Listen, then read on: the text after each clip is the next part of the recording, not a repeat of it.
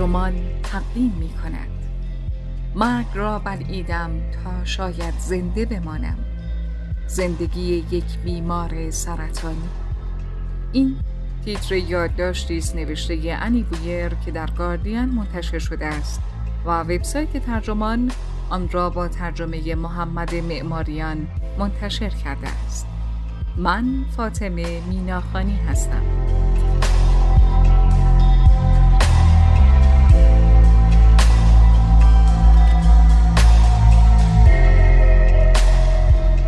هیچ بیمار سرطانی حتی اگر کاملا بهبود بیابد دیگر به همان آدم قبلی تبدیل نمی شود.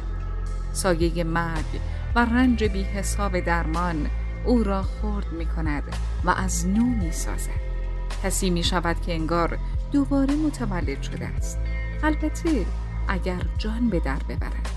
هنی بویر جستار نویس موفق آمریکایی از تجربه خودش در مبارزه با سرطانی بسیار مهاجم نوشته است. از دورانی که بارها از خودش پرسید آیا تحمل این همه رنج میارزید؟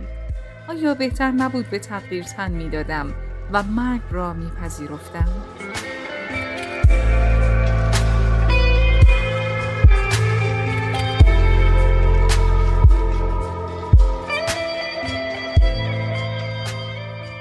وقتی پزشکان تشخیص دادند به نوع بسیار مهاجمی از سرطان سینه مبتلایم درمانی که پیشنهاد دادند چنان زهراگین بود که اگر هم جان به در می بردم شاید قدرت بینایی، تکلم و حافظم از دست می رفت. تکنسیان که از اتاق بیرون می رود صورتم را سمت نمایشگر می چرخانم تا سر از کار توده ها درآورم. آن شبکه های عصبی، آن نقطه های روشن کوچک که سرنوشت بیماری یا آیندم در آنها نوشته شده است. اولین توموری که به عمرم دیدم لکهی تاریک روی نمایشگر بود. گرد با یک برآمدگی دراز ناهموار که از آن بیرون زده بود. از روی تخت معاینه با آیفون از آن عکس گرفتم. آن تومور مال من بود. وقتی مطمئنی سالم هستی اگر بگویند مطمئنا مریض هستی انگار به زمین سخت زبان خورده ای. بیان که حتی یک ساعت مهلت دودلی ملایم داشته باشی تا با دلواپسی دلواپسی در حکم پیش دستی جای پای محکمی برای خودت بیابی. الان راه حلی برای مسئله نداری. الان روی زندگی دوپارت یک نام گذاشتند. مرضی که ابدا به خودش زحمت نداد تا حضورش را به اطلاع حواسم برساند در حیاتش روی صفحه نمایشگر می درخشد. چون نور همان صداست و همان اطلاعات که رمزگذاری، رمزگشایی، منتشر، تحلیل، درجه بندی، مطالعه و فروخته می شود. در سرورهای رایانه‌ای سلامت ما افت می کند یا بهبود می یابد. روزی روزگاری مریضی در تنمان بود. الان مریضیمان در حجمی از نور به ما خیره می شود. به قلم روی آشکارسازی های خوش آمدید که اسم هر کدامشان دنباله ای از حروف الفاست. MRI، CT، PET، پوشیدن گوش پوش ها، پوشیدن روپوش، در آوردن روپوش، بالا بردن دست ها، پایین آوردن دست ها، حبس کردن نفس، بیرون دادن نفس، خون گرفتن، تزریق رنگ، آمدن اسای جادو، روشن شدنش، جا به جا می شوی یا جا به جایت می کند. در اتاق تصویر برداری آدمی که از احساس و تن ساخته شده به بیماری از جنس نور و سایه تبدیل می شود.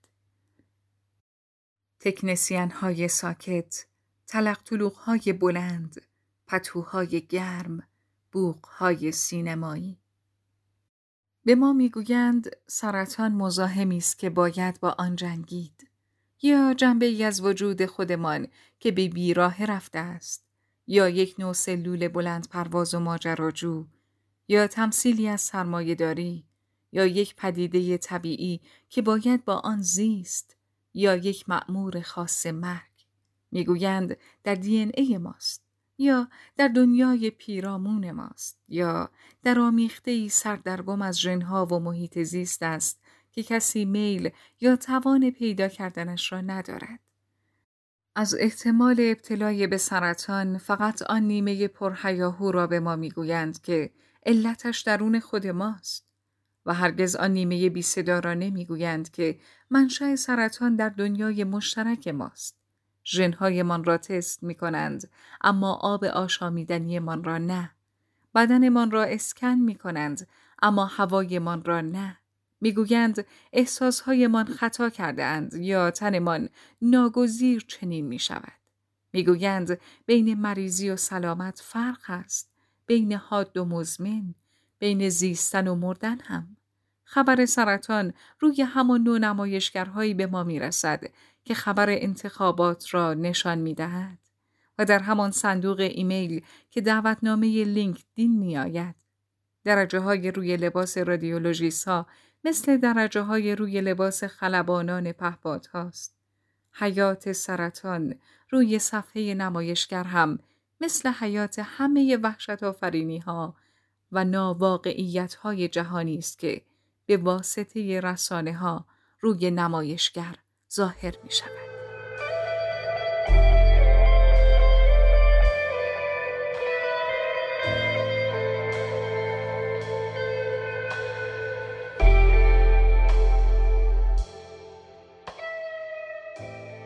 جراح سینه گفت بزرگترین عامل ابتلا به سرطان سینه سینه داشتن است. اگر تنها بودم آن خانم جراح نتایج اولیه نمونه برداری را به من نمی‌داد. دوستم کارا که شغل ساعتی داشت و اگر مرخصی می گرفت از درآمد لازم برای امرار معاشش کم می شد در وقت استراحت ناهارش به آن مرکز پزشکی هومه شهر آمد تا من بتوانم نتیجه تشخیص بیماریم را بگیرم. در ایالات متحده طبق قانون فقط فرزندان، والدین یا همسرتان حق دارند مرخصی بگیرند تا از شما مراقبت کند. اگر بیرون از حصار خانواده کسی دوستتان داشته باشد، برای قانون مهم نیست که محبت او چقدر عمیق است. حتی با این همه رابطه های عاشقانه غیر رسمی در دنیای پیرامونتان، اگر نیاز داشته باشید دیگران از شما مراقبت کنند، باید با هزار زحمت قدری وقت برایتان خالی کنند. در اتاق همایش بژرنگ آنجا که با نور خورشید روشن شده بود من و کارا نشسته بودیم. منتظر جراح که برسد. کارا چاقوی زامندار توی کیفش را به من داد تا زیر میز در دستم نگه دارم. پس از آن همه مقدمه نمایشی جراح حرفی زد که خودمان از قبل می‌دانستیم. من حداقل یک تومور سرطانی 38 سانتی متری در سینه چپم داشتم چاقوی کارا را که از عرق دستم خیز شده بود به او پس دادم. بعد او سر کارش برگشت. متخصص سرطان همان که بعدا من و دوستانم اسمش را بچه دکتر گذاشتیم چون شبیه یک بچه یک کوچولوی گوگولی بود روی یک تکه برگه زرد رنگ با دستخط کودکانه نوشت سرطان سینه هورمون پذیر مثبت و توضیح داد برای این نوع سرطان درمان هدفدار وجود دارد. سپس خطش زد. بعد نوشت سرطان سینه دارای HER2 مثبت و توضیح داد برای این نوع سرطان درمان هدفدار وجود دارد. سپس خطش زد. بعد نوشت سه منفی و توضیح داد هیچ درمان هدفداری ندارد. ده تا 20 درصد سرطان های سینه از این نوعند که گزینه های درمانیشان کمتر و روند پیشرفتشان وخیمتر از مابقی سرطان هاست. در نتیجه احتمال مرگ بیمار در این نوع سرطان بسیار بیشتر است. آقای دکتر گفت من به این سرطان مبتلایم. گفت تومور من نکروتیک است یعنی چنان سری رشد کرده که برای خودش بافت های ضروری را نساخته است. برای نرخ رشد تومور هم نوشت 85 درصد. پرسیدم یعنی چه؟ گفت طبق سنجیگه کی آی 67 هر چیزی بالاتر از 20 درصد مهاجم حساب می شود. بعد گفت شیمی درمانی نوادجوانت که یعنی بلا فاصله. تشریح گره ها یا نمونه برداری از سایر نقاط بالقوه را که دکتر مزنون بود تومور داشته باشند نپذیرفتم. خبر همین یک تومور آنقدر بد و درمانش چنان تهاجمی بود که احساس می کردم نیازی نیست یک مداخله دردناک دیگر هم بکنند تا ببینند چه چیزهای دیگری آنجا پنهان شده است. بچه دکتر گفت قبول نکردن شیمی درمانی یعنی مرگ. قبول کردنش هم. یعنی انگار میمیری اما شاید زنده بمانی. یا اثرات ثانویه به جای بیماری اولیه تو را بکشند. یا نهایتا زنده بمانی و به حالت سابق برگردی. اما نه تمام و کمال.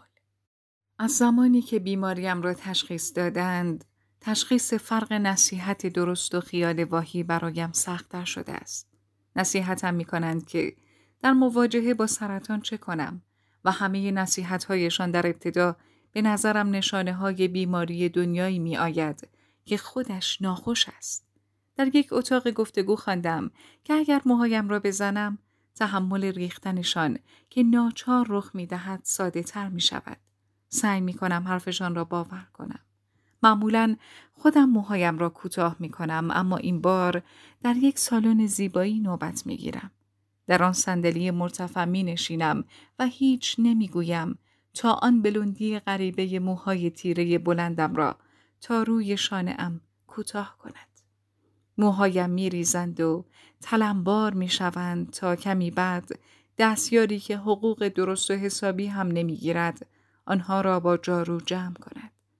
در همین حال می‌فهمم که حداقل در سالهایی از عمرم بی آنکه بدانم زیبا بودم و الان دیگر قرار نیست باشم. یادم می آید که روزی روزگاری با تاکید می گفتم بهترین نکته زندگی بدون شک بلند شدن موهاست چون شاهدی ساده است بر اینکه هیچ چیز تا ابد یکسان نمی ماند و لذا ثابت می کند که محتمل است دنیا عوض شود. الان فقط موهایم نمی ریخت بلکه قده های موساز من هم جان می دادند. قسمت دردناک قصه این بود. آنچه روزگاری همیشه رشد می کرد از رشد می ایستاد در حالی که من زنده بودم. پس همه چیزهایی که درباره دنیا بدیهی می شمردم باید از نو اثبات می شد.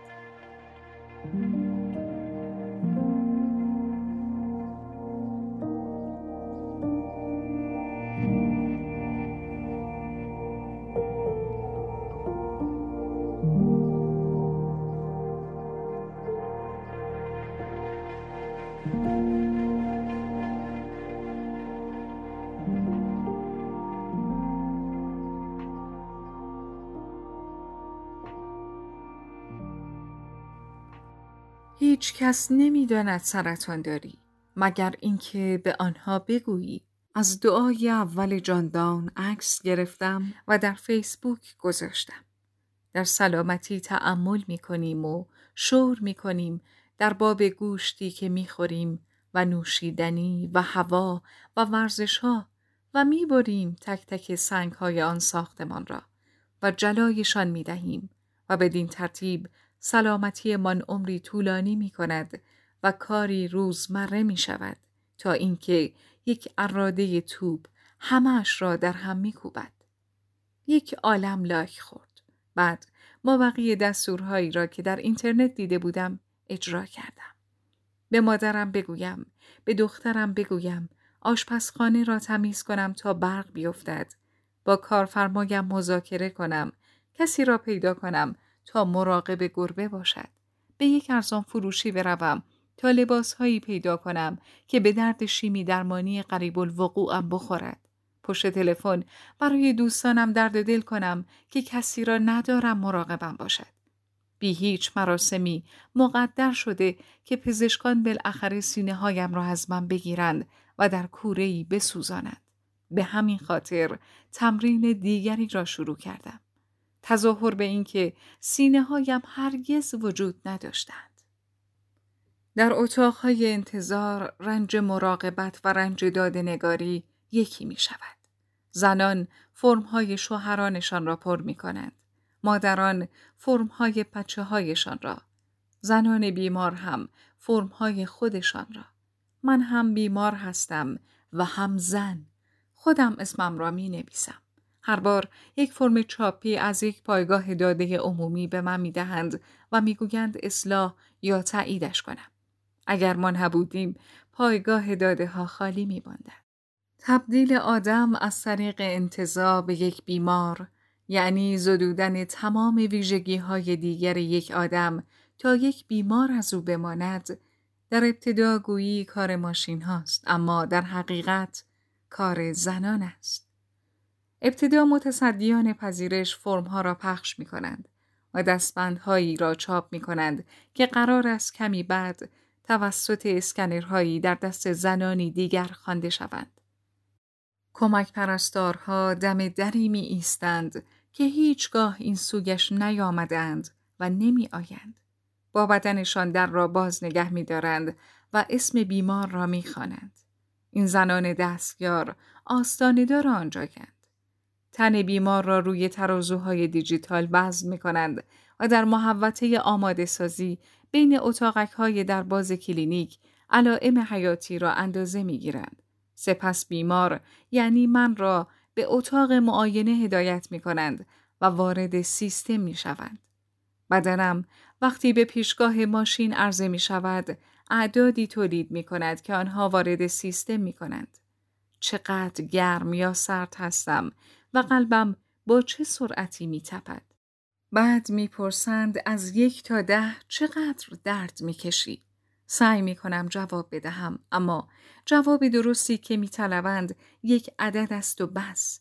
حس هم که با عدد خصومت دارد. هنوز هیچ ماشینی درست نشده که سیستم عصبی احساسات خود را تحویلش دهد و اعداد و ارقامی تحویل بگیرد که چنان که باید و شاید وصف آن حسها باشد.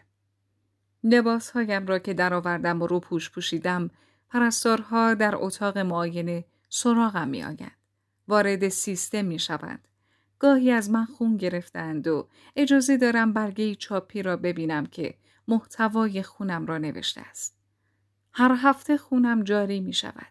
با مقداری بیش و کم از فلان سلول یا بهمان ماده هفته قبل. بالا یا پایین رفتن این ماده ها میزان و مدت درمان بعدی را مشخص می کند. پرستارها از من می‌پرسند که چه تجربه ای از تنم داشتم. حسهایی را که توصیف می کنم وارد رایانه می کنند و روی علامت هایی کلیک می کنند که مدت هاست یک دسته بندی، یک اسم و یک کد بیمه دارند. واژه مراقبت بعید از کسی را یاد صفحه کلید بیاندازد. در نظر بسیاری از مردم کار آنهایی که فعل مرسوم مراقبت را بر عهده دارند همان کار غالبا بی دست مزد یا کم دست مزدی که اغلب زحمت مولد نامیده می شود مولد تن زندگی خیش و دیگران.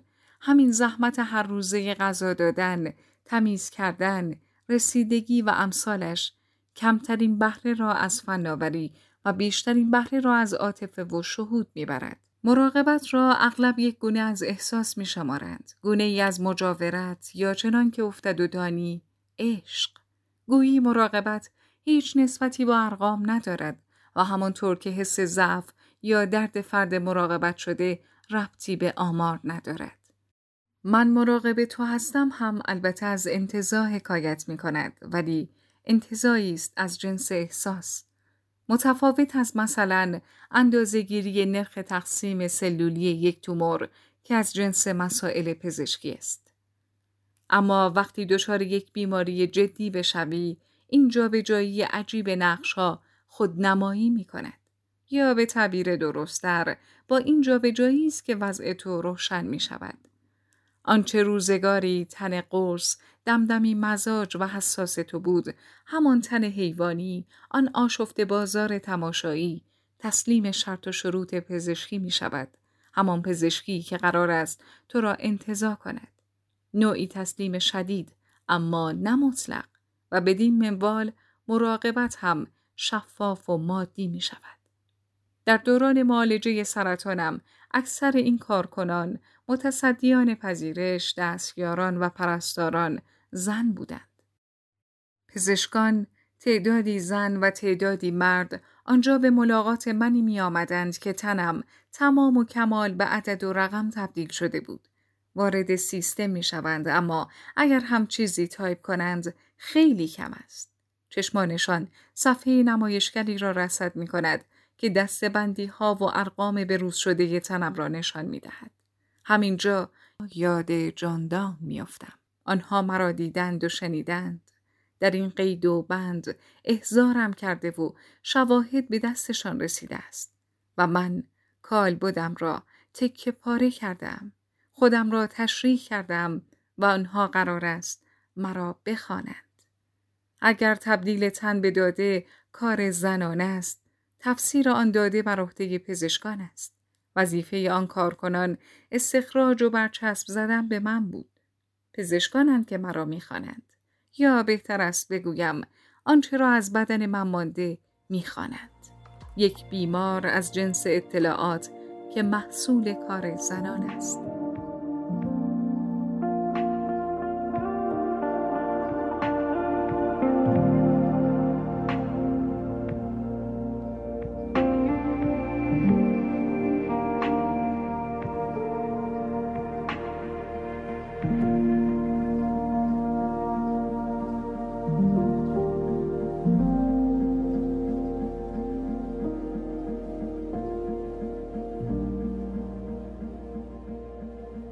ظرف تقریبا 60 ساعت برای دومین بار از مسیر یک پرت پلاستیکی که در سینم نصب شده و به ورید گلویم وصل است آدریا مایسین به من تزریق خواهد شد. پرستار بخش سرطان هم پس از تطبیق دارو با یکی از همکارانش برای تزریق دارو باید یک لباس محافظ خاص بپوشد و شخصا آرام آرام آدریامایسین را از آن پورت وارد سینه‌م کند. این دارو اگر از ها بیرون بزند بافت ها را نابود می کند. گاهی می گویند چنان برای همه کس و همه چیز خطرناک است که نباید با سرم تزریق شود. شایع است که اگر بچکد فرش کف کلینیک را آب می کند. تا چند روز پس از تزریق دارو مایعات تنم برای سایر افراد زهراگین است و بافت های تن خودم را هم می خورد. آدریا مایسین گاهی قلب را از کار می اندازد و هر کس در طول عمرش فقط مقدار مشخصی از آن را می تواند دریافت کند. در پایان این دوره درمان نصف آن مقدار را به من تزریق کرده بودند. معالجه با آدریا مایسین می تواند به سرطان خون، ایست قلبی و از کار افتادن اندام ها منجر شود و در من بی تردید به ناباروری و عفونت می انجامد. چون آدریامایسین مثل بسیاری دیگر از داروهای شیمی درمانی همه سلول ها را از دم تیغ خود میگذراند. به سیستم اعصاب مرکزی هم آسیب میرساند. واکنش میتوکندری های سلول هایم به این دارو هم سه ساعت پس از تزریقش شروع می شود. این فرایند تا حد اکثر 27 ساعت ادامه دارد. اما زنجیره آسیب های پس از درمان غالبا تا سالها ادامه می‌یابد. وقتی در صندلی تزریق نشستم زوال ماده سفید و خاکستری مغزم آغاز می شود. هیچ روش متقنی در دست نیست که بگوید این فرایند چه تأثیری بر من خواهد گذاشت چون آسیب مغزی ناشی از شیمی درمانی حالت انباشتی و پیشبینی ناپذیر دارد. مصرف این دارو نیم قرن سابقه دارد اما چون از صد خونی مغزی نمیگذرد پزشکان همگاهی حرف بیماران درباره اثرات این دارو بر قوای شناختیشان را باور نمی کردند. یا اینجور شکایت های بیماران را در رده سایر ناخوشی های مربوط به سرطان شمرده و کم اهمیت می پنداشتند. تصویربرداری MRI از سایر افرادی که برای سرطان سینه این معالجه شیمی درمانی را داشته اند آسیب به قسمت بینایی قشر مغز را نشان می دهد. کاهش قابل توجه فعالیت قسمت چپ قشر خلفی جانبی پیش پیشانی و پیش حرکتی میانی و کاهش قابل توجه فعالیت سمت چپ قشر پیش پیشانی جانبی افزایش خطاهای در زدن و کاهش سرعت پردازش بیمارها گفتند توان خواندن، یادآوری کلمات، راحت حرف زدن، تصمیم گیری و به خاطر آوردن را از دست دادند. تعدادی هم علاوه بر حافظه کوتاه مدت خاطراتشان از اتفاقات گذشته را هم از دست دادند. یعنی خاطره های زندگیشان از بین رفته است. شیمی درمانی مثل اکثر درمانهای پزشکی ملالآور است. مثل مرگ مدتی طولانی منتظر میمانی تا نوبتت برسد و در میانه آن انتظار احتمال وحشت و درد رهایت نمی کند تا نوبتش برسد. از این جهت مثل جنگ است. پرستاری با لباس ایمنی سوزن بزرگی را در پورت پلاستیکی زیر پوستیم وارد می کند. اول چیزهایی از من می کشد بعد چیزهایی در تنم می ریزد و از تنم در می آورد و بعد چیزهای دیگری قطر چکان وارد من می شوند. هر کدام از اینها که به تنم وارد می شوند باید اسمم و تاریخ تولدم را بگویم. تعدادی از آن همه دارویی که به من تزریق می کنند اثرات آشنا و معینی دارند. بنادریل، استروید، آتیوان. طبعا باید بدانم چه تأثیری بر من می‌گذارند اما در میانه سرطان که باشی اینها هم حس متفاوتی به تو منتقل می کنند. با داروهای شیمی درمانی ترکیب می شوند تا حس جدیدی بسازند. چنانکه هر نوع شیمی درمانی وقتی با اضافاتش مخلوط می شود خمیره منحصر به فرد می سازد که از چند جهت وضوح و روشنایی را از حسا و احساس تو می گیرد. من سعی می کنم خوشبوشترین آدم در اتاق تزریقات باشم. لباس مجللی را که از ارزان فروشی خریدم می پوشم و یک گل سینه طلایی بزرگ به شکل نعل اسب روی سینه می زنم. پرستارها همیشه از طرز لباس پوشیدنم تمجید می کنند.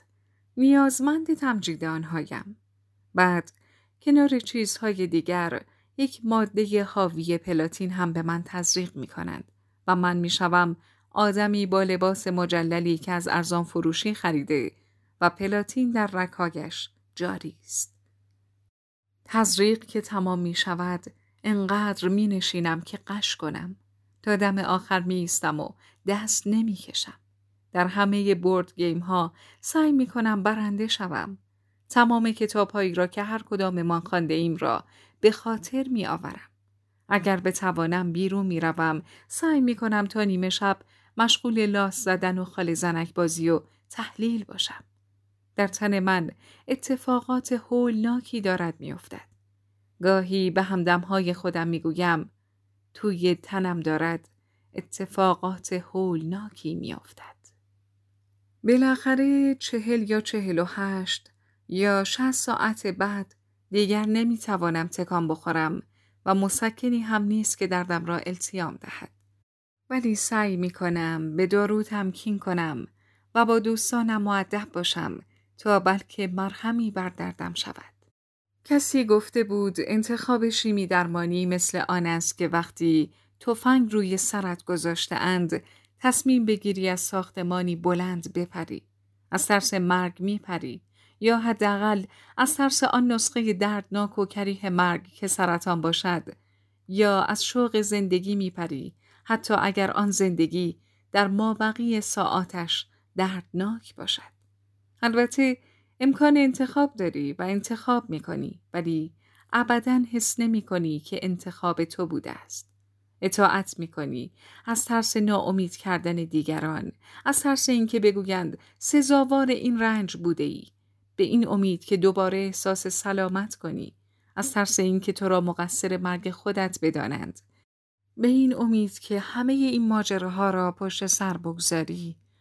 از ترس اینکه بگویند نتوانسته ای شادمانه به استقبال آن شکل مقبول از ویرانی خیش بروی که شاید حفظت کند.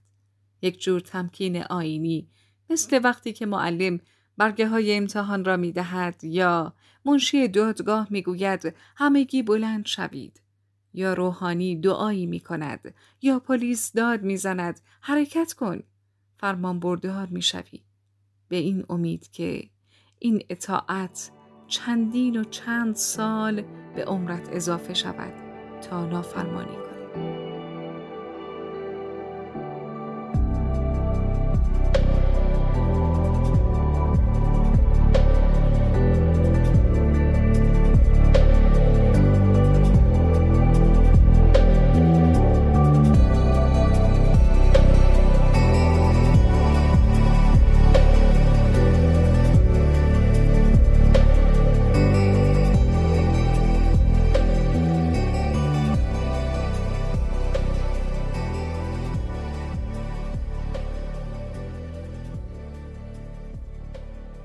اطاعت می کنی چون فقط یک راه دیگر پیش پای توست.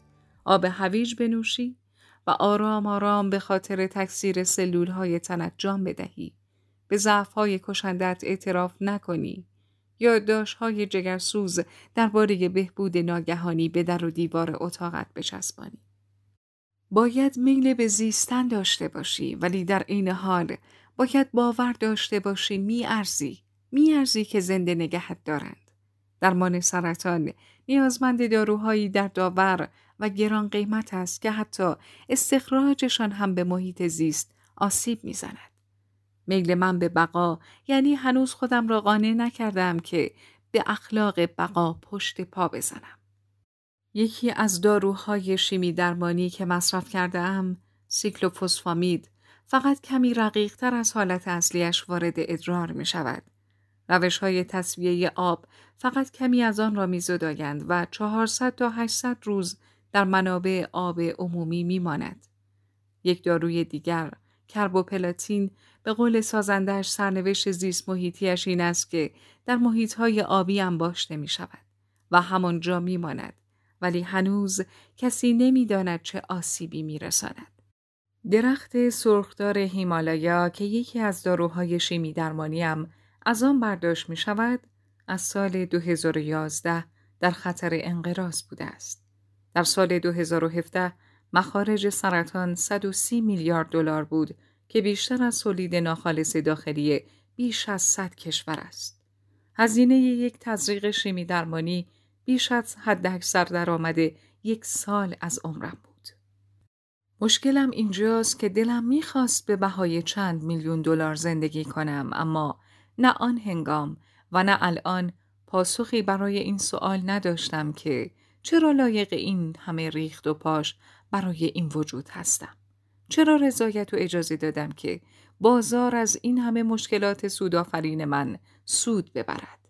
چند کتاب باید بنویسم تا بهایی که دنیا برای ادامه وجودم پرداخته جبران شود. و پس از درمان وقتی تنم خورد و خاکشیر شده وقتی تنم مثل ماشینی شده که قطعه هایش یکی یکی از کار میافتد. وقتی به تعبیر قانون معلولیت ایالات متحده در فعالیت های پایه زندگی روزمره ناتوانم برایم سوال می شود چطور آن همه دلار از تن من گذشت و من هنوز این طور در بداغانم؟ اگر هزینه هر نفسی را که پس از این سرطان می‌کشم حساب کنم سهام شرکت هاست که از دهنم بیرون می ریزد. زندگیم یک کالای لوکس بود اما فرسوده شدم. ناقص شدم. نامطمئن شدم. اما خوب نشدم. تو سرطان نمی‌گیری. سرطان تو را می‌گیرد و سرطان که تو را گرفت یادت می رود چقدر از زندگیت را به زنده ماندن باخته ای و چقدر از خودت را به بیماری باخته ای. چون نمی شود هم مراقب بیماریت باشی و هم مراقب خودت. شاید کل دلیل وجودت بشود اینکه مراقب بیماریت باشی. گویی دست تقدیر و سال تو و او را رقم زده است و بعد وقتی بیماری حاد نیست که از زندگیت بکاهد آرزه های مزمن ناتوانی آور میمانند که پسمانده درمان بیماریند. بدنم احساس می کند دارد به خاطر اثرات جانبی همان چیزی کشته می شود که پزشکان وعده دادند تنم را زنده نگه می دارد. همان چیزی که برای حفظ تنم ویرانیش را می طلبد. حرکت نکن، چیزی نخور، کار نکن، نخواب، از هر گونه لمس بپرهیز. تک تک عصبها به گدایی میافتند التماس می کنند صدقه بگیرند صدقه پایان ماجرا هر حکمتی که از تنم صادر می شود گویی تقاضای ملودرام و تحمل ناپذیر یک احمق است. باید باور می کردم آن زمان که تنم می‌خواست بمیرد منظورش نفرت از زندگی نبود بلکه دیگر تا به این وضع را نداشت. بعد تنم مثل بسیاری دیگر از ما این امر تاب نیاوردنی را تاب آورد. گاهی یگان راه بقا آن است که در پناهگاه بلاحت سنگر بگیری البته با این کار از دنیا منفصل می شوی. اما وقتی به سرطان مبتلا باشی کسی به رویا پردازی هایت خورده نمی گیرد.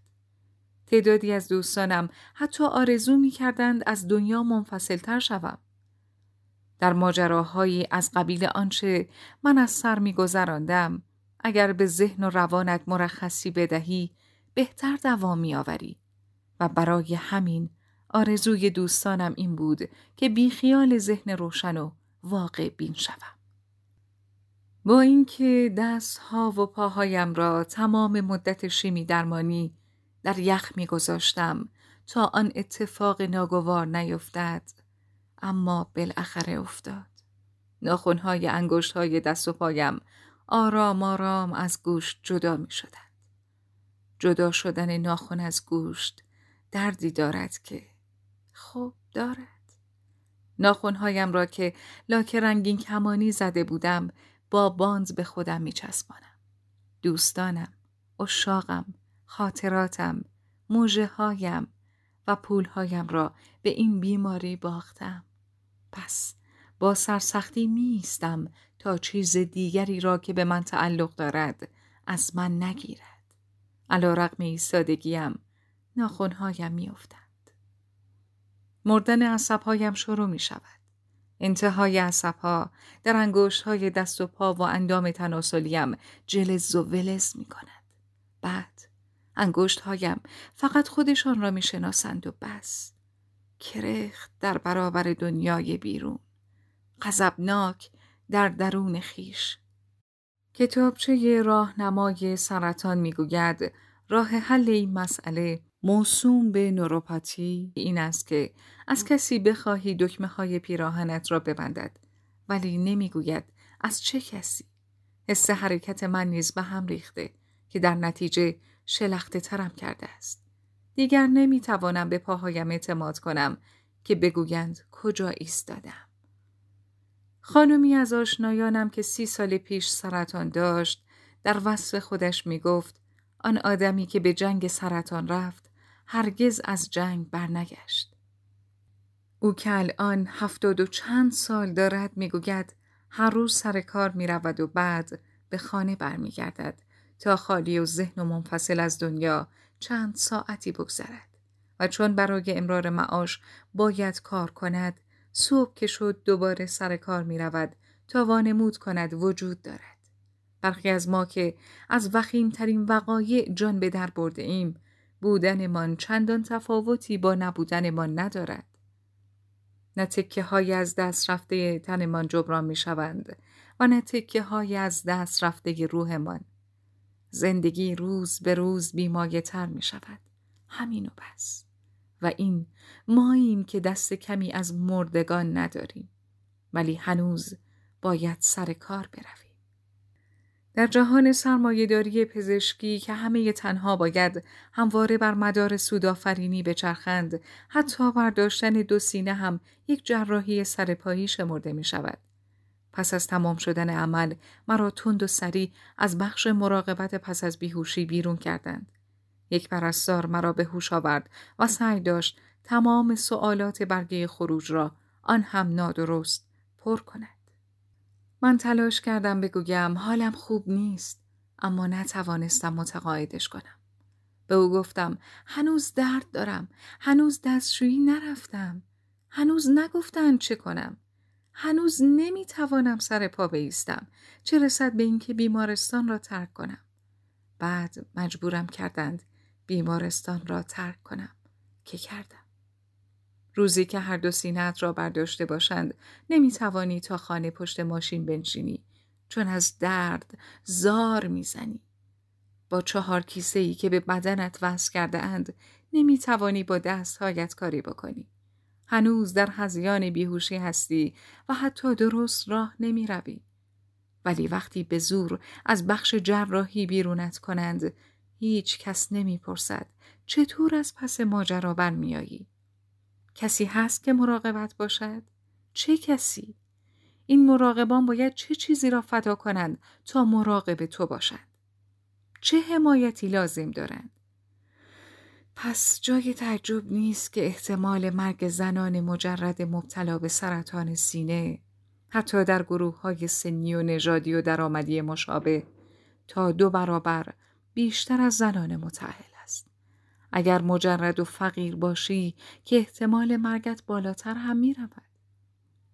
همه خوب می دانند باید یار عاشق پیشهی طبق عرف زمانه داشته باشی یا آنقدر از عمرت گذشته باشد که بچه های بالغ و متحدی بزرگ کرده باشی یا آنقدر جوان باشی که هنوز والدینت مراقب تو باشند وگرنه اگر در این زمانه سودجویی تهاجمی به سرطان مهاجم مبتلا شوی بعید از زنده نگه داشتند به بهایش بیارزد.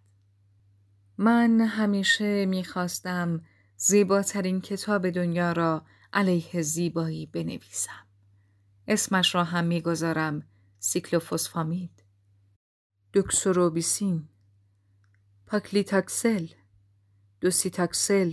کربوپلاتین ضد التهاب ها مسکن های ضد تهوع ضد اضطراب های ضد تهوع ضد تهوع ها ضد افسردگی ها آرام بخش ها شستشو دهنده های نمکی کاهش دهنده های اسید قطره های چشم قطره های گوش کرم های بیهس کننده دستمال های ضد عفونی کننده رقیق کننده های خون آنتی هیستامین ها آنتی بیوتیک ها antifungal ها antibacterial ها خواب ها ویتامین های دی و بی دوازده و بی شیش تزریقی ها و مالیدنی ها و خوردنی ها هیدروکربن اکسیکدون فنتانیل مورفین مداد ابرو کرم صورت.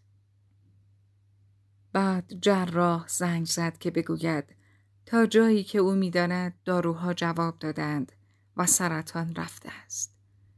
برداشتن دو سینه پس از شش ماه شیمی درمانی پاسخ کامل پاتولوژیک داده است. یعنی همان نتیجه‌ای که امیدش را داشتم.